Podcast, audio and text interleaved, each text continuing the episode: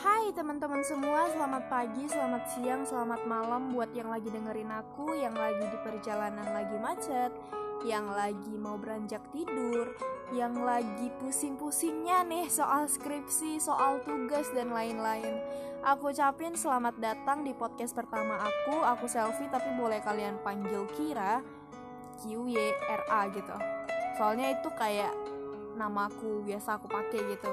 Kayak nama kalau di musik-musik gitu nama panggung gak sih? Ya kayak gitu lah. Jadi kalian bisa panggil aku Kira. Aku buat podcast ini karena gimana ya?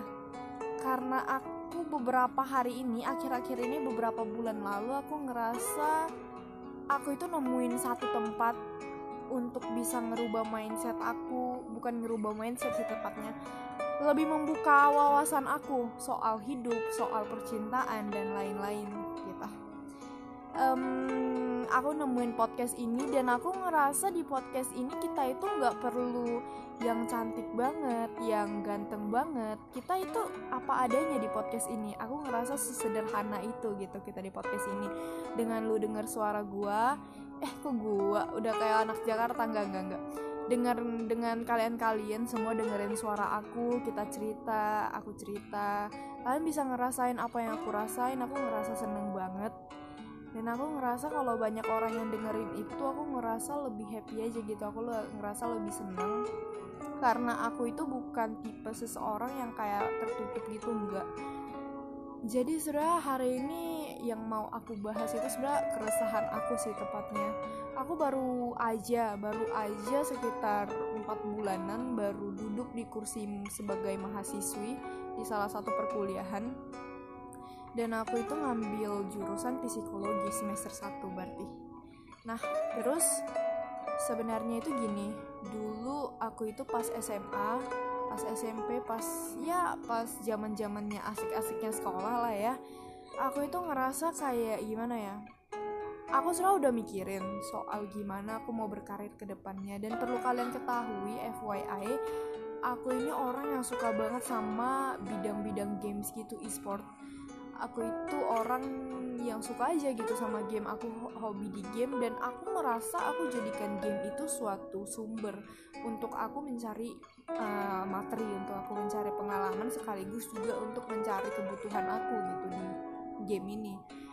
Dan one day aku ketemu passion aku, bisa dibilang aku ketemu passion aku ya di game ini. Aku sebagai seorang ini, kalau kalian tahu di salah satu turnamen games gitu biasa mereka ada pakai komentator, dan di sana aku merasa aku nyaman. Di sana aku merasa kayak aku nemuin passion aku dan aku nyaman di job aku yang kayak begitu.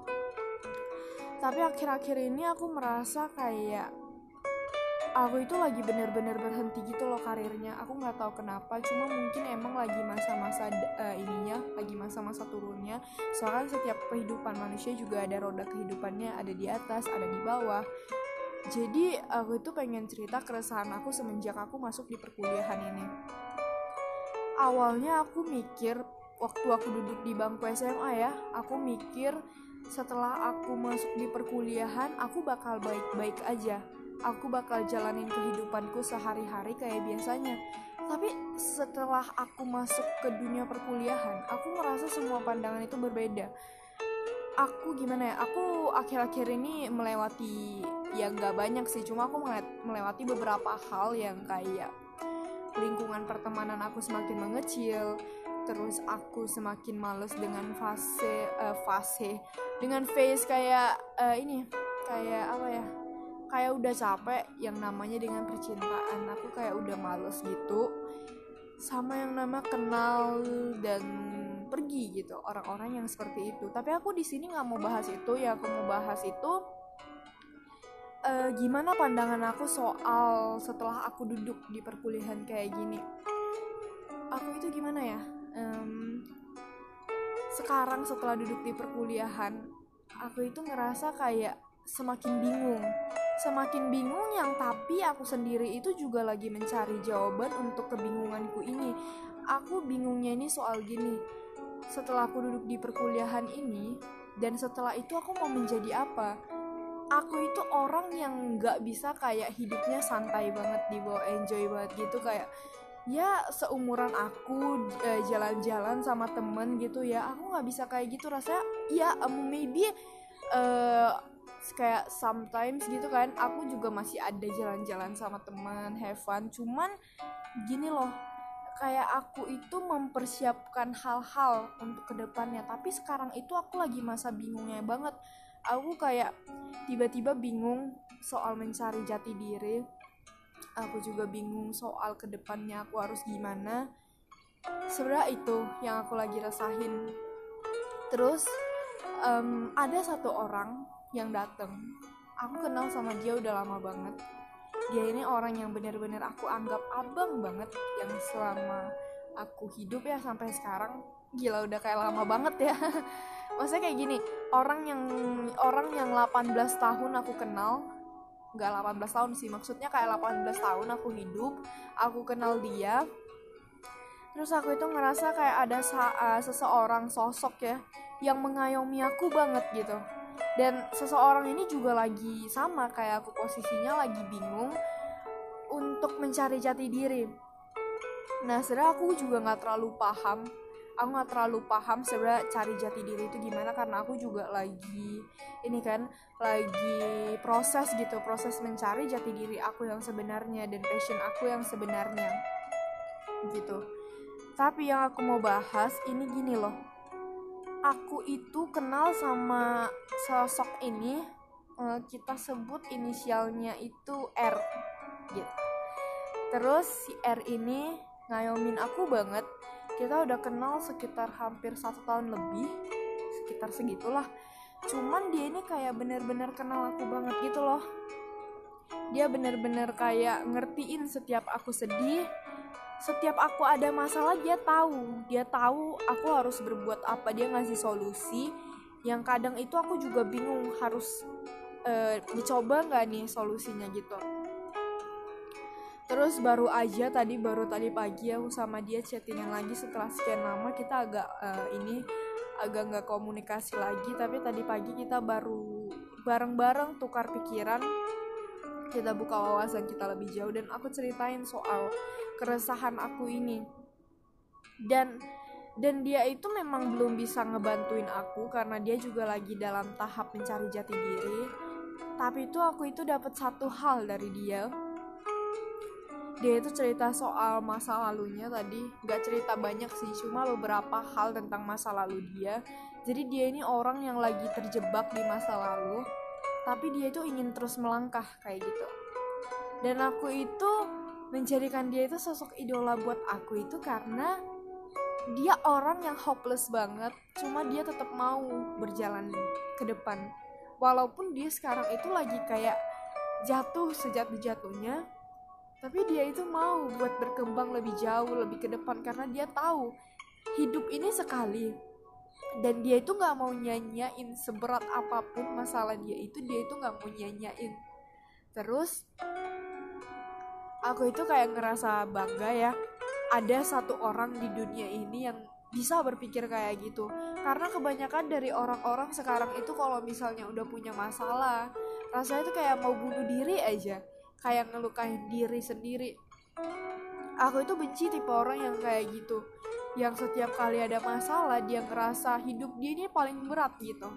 Dan ini loh, dan kayak cerita ke orang lain, dan orang lain ini juga cerita kesedihannya, tapi dia merasa dia paling sedih di hidup dia ini, dia merasa dia paling berat masalahnya pada saat itu. Aku bukan menyepelekan masalah orang lain, aku tipe orang yang setiap kali orang ada masalah sekecil apapun, aku tahu itu pukulan berat buat orang itu.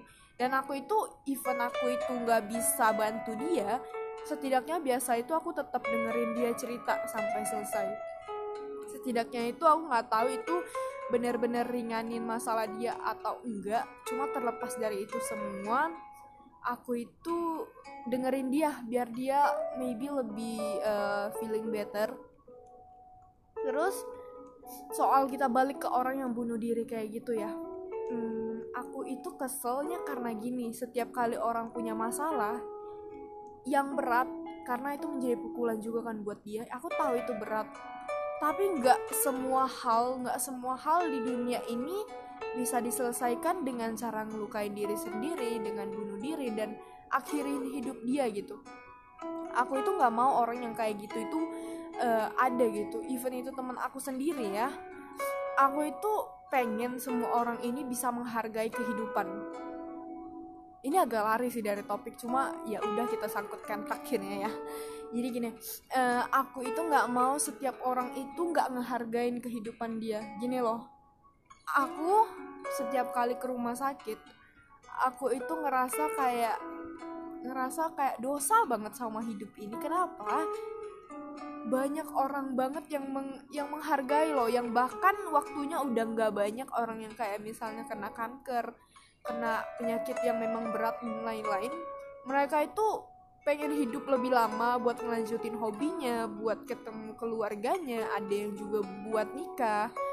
Jadi kayak gitu, mereka itu butuh waktu yang lebih lama, tapi mereka itu memang bukan takdir Tuhan untuk mereka itu bisa hidup lebih lama dari orang lainnya. Tuhan lebih sayang ke mereka, bukan lebih sayang ke mereka sih, Tuhan sayang ke mereka. Dan Tuhan itu mau mereka itu lebih cepat balik ke pangkuan, maybe kayak gitulah ya. Aku nggak tahu jelasnya karena aku juga nggak terlalu paham kalau soal yang kayak gitu.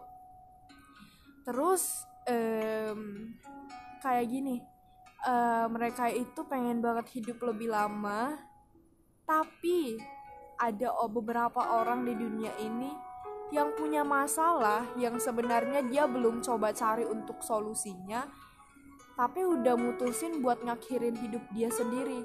Itu aku sedikit sesalin sih, aku sedikit sedih untuk orang-orang yang kayak gitu.